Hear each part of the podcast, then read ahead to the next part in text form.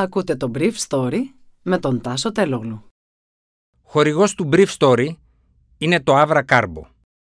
Avra Carbo, το ανθρακούχο φυσικό μεταλλικό νερό για να απογειώσεις κάθε στιγμή. Καλημέρα σας. Σήμερα είναι Παρασκευή 17 Δεκεμβρίου 2021 και θα ήθελα να μοιραστώ μαζί σας αυτά τα θέματα που μου έκανε εντύπωση. Η Ευρωπαϊκή Κεντρική Τράπεζα θα συνεχίσει να στηρίζει τα ελληνικά ομόλογα παρά το γεγονός ότι το πρόγραμμα αγοράς ομολόγων για την πανδημία PEPP μπαίνει προς το τέλος του. Δεν πρόκειται πριν το καλοκαίρι να δοθεί πιστοποίηση για τον αγωγό Nord Stream 2, λέει ο επικεφαλής της αρχής που τον πιστοποιεί. Η πρόεδρος της Ευρωπαϊκής Κεντρικής Τράπεζας, Κριστίν Λαγκάρτ, ανακοίνωσε αμέσως μετά τη χθεσινή συνεδρίαση του οργάνου που καθοδηγεί την τράπεζα ότι δεν πρόκειται να υπάρξει μείωση των επιτοκίων καθώς ο πληθωρισμός είναι ένα προσωρινό φαινόμενο που θα εκτονωθεί μέσα στο 2022. Αυτή τη φορά όμως η κυρία Λαγκάρτ είπε ότι το πιθανότερο είναι ότι ο πληθωρισμός θα συνεχίσει να βρίσκεται σε επίπεδο πάνω από 2% ολόκληρο το χρόνο. Όπως τονίζεται στην ανακοίνωση της Τράπεζας, η πανδημία έδειξε ότι κάτω από ακραίες συνθήκες η ευελιξία στο σχεδιασμό και την αγορά περιουσιακών στοιχείων βοήθησε, ούτως ώστε η νομισματική πολιτική να έχει αποτέλεσμα.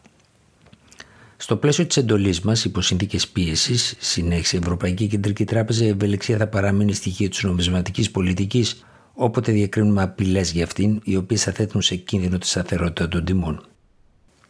Ειδικότερα σε περίπτωση που υπάρξουν επιπλοκέ στι αγορές εξαιτίας της πανδημίας, οι πανεπενδύσει του PPP, προγράμματο δηλαδή τη Τράπεζα Αγοράς Ομολόγων που εγκαινιάστηκε με την πανδημία μπορούν να προσαρμόζονται με ευελιξία ανα πάσα στιγμή σε σχέση με τον χρόνο τη κατηγορία των περιουσιακών στοιχείων και τις χώρε.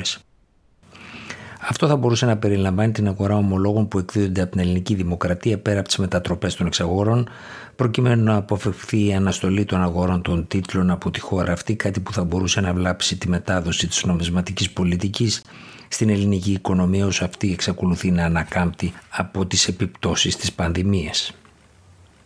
Έτσι η Ευρωπαϊκή Κεντρική Τράπεζα αφήνει ανοιχτό ένα μεγάλο παράθυρο, έστω και δια της πλαγίας, ώστε με τις επανεπενδύσεις του PPP να συνεχίσει τις αγορές ελληνικών κρατικών τίτλων χρέους που δεν έχουν επενδυτική βαθμίδα.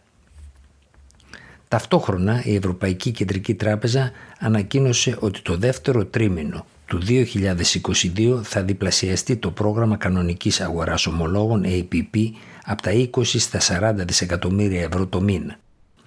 Το τρίτο τρίμηνο θα πέσει στα 30 δισεκατομμύρια ενώ το τελευταίο τρίμηνο τον Οκτώβριο δηλαδή θα επανέλθει στα 20 δισεκατομμύρια ευρώ. Με αυτόν τον τρόπο η Ευρωπαϊκή Κεντρική Τράπεζα προσπαθεί να αποσύρει ρευστότητα σταδιακά ώστε να εξασφαλίσει και μια σταδιακή μετάβαση από την οικονομία της πανδημίας στην κανονικότητα. Στην ανακοίνωσή της η Ευρωπαϊκή Κεντρική Τράπεζα υπογραμμίζει ότι η απόσυρση του PEPP γίνεται αφενός στο πλαίσιο των μέτρων για να επιβραδυνθεί ο πληθωρισμός κοντά στο στόχο του 2% όπως είναι η εντολή της, ωστόσο από την άλλη πλευρά κρίνεται σημαντικό το APP να μεγαλώσει μεσοπρόθεσμα έτσι ώστε να μην υπάρξει μεγάλη τρύπα στη ρευστότητα που δημιουργείται στις αγορές. Συνολικά το PEPP έφτασε κοντά στα 2-3 εκατομμύρια δολάρια. Την ίδια ώρα που γινόταν αυτές οι ανακοινώσεις στη Φραγκφούρτη, ο νέος Γερμανός Υπουργός Οικονομικών, Κρίστιαν Λίντνερ, εκφώνησε την παρθενική του ομιλία στο Bundestag, λέγοντας ότι η γερμανική κυβέρνηση σκέφτεται να επανέλθει στο φρένο χρέου το 2023. Ευθυγραμμιζόμενος έτσι από μια άποψη με την πολιτική της Ευρωπαϊκής Κεντρικής Τράπεζας για μια πιο σταδιακή μετάβαση από την οικονομία της πανδημίας στην κανονικότητα.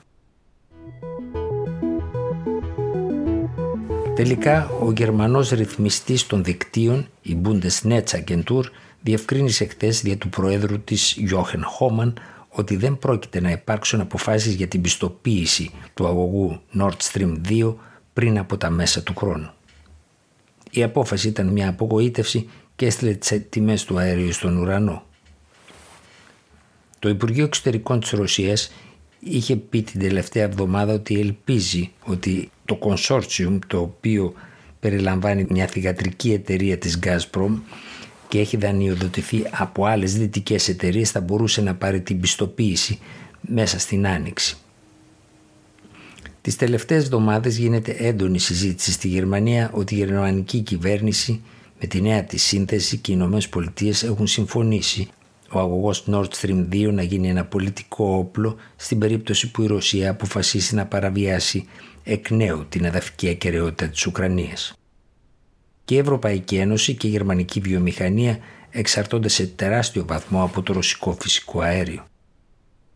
Η Bundesnetzagentur ωστόσο είχε πει στην εταιρεία Nord Stream 2 ότι θα έπρεπε να αναπροσαρμόσει το εταιρικό της σχήμα ώστε να ανταποκρίνεται στην ευρωπαϊκή νομοθεσία. Και αυτό διότι με βάση τη μετοχική της σύνδεση ο παραγός και ο μεταφορέας του αερίου είναι στην ουσία το ίδιο νομικό πρόσωπο δηλαδή η Gazprom. Όπως έγινε εμφανές από τη χθεσινή συνέντευξη του Χόμαν που μάλλον δόθηκε για να διασκεδαστούν οι εντυπώσεις από τη δήλωση της νέας Υπουργού Εξωτερικών της Γερμανίας Αναλένα Μπέρμποκ ότι θα καθυστερήσει η πιστοποίηση του Nord Stream 2 οι Ρώσοι ετοιμάζονται ήδη να αναμορφώσουν την εταιρεία που εκμεταλλεύεται τον αγωγό. Δεν είναι στο χέρι μας, είπε ο Χόμαν. Η μπάλα είναι στο γήπεδο της Nord Stream και εκείνοι πρέπει να πάρουν τις αποφάσεις. Ήταν το Brief Story για σήμερα Παρασκευή 17 Δεκεμβρίου 2021.